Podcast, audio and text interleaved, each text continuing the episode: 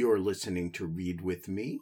I'm Benjamin Wittes, and we are back with Chapter four of the January sixth Committee Report. Chapter four begins on page three hundred seventy-three and runs about fifty pages to four hundred twenty-five.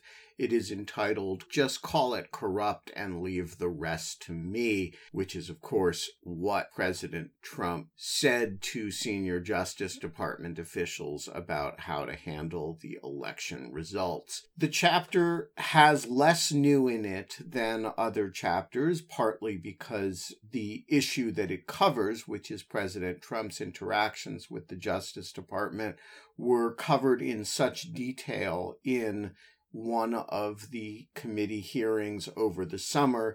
It also involves a relatively discrete group of interactions, that is, the interactions with Bill Barr, Jeffrey Rosen, and Rich Donahue, as well as the efforts to install Jeffrey Clark as acting attorney general. So there's a relatively discrete number of communications at issue rather than, say, the effort to lobby state officials, which involved literally hundreds of contacts. As such, the chapter trods over relatively well-covered ground.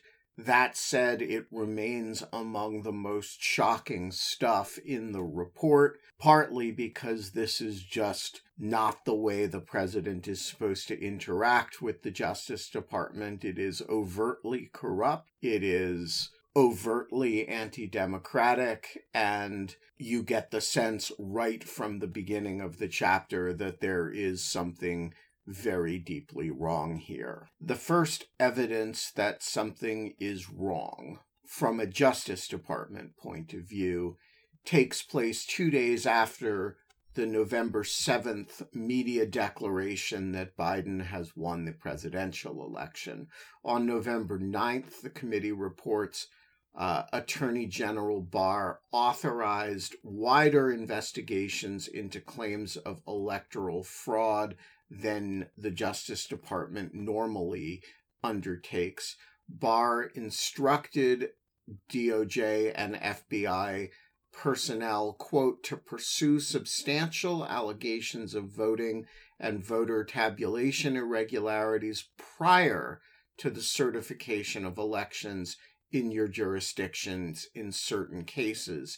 He noted that nothing in this instruction should be taken as any indication that the department has concluded that voting irregularities have actually impacted the outcome of the election, but it authorizes earlier intervention and involvement on the Justice Department's part.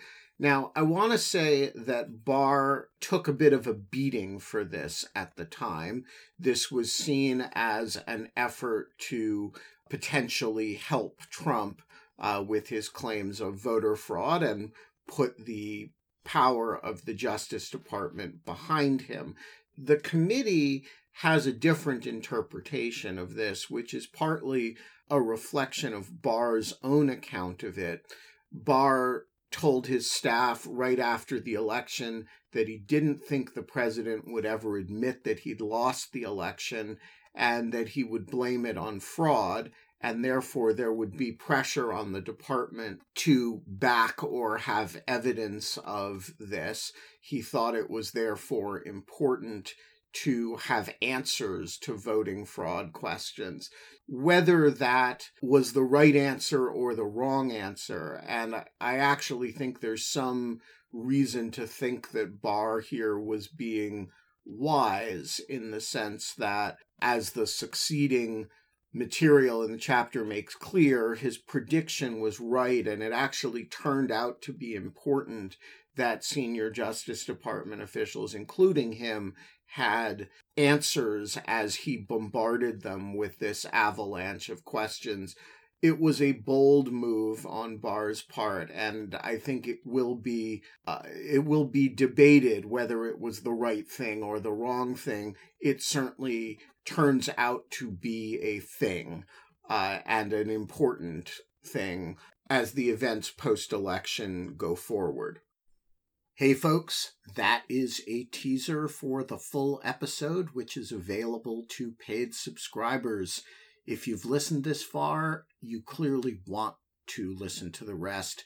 So sign up and you get all the Dog Shirt Daily special content, the read with me's, the other stuff we have coming.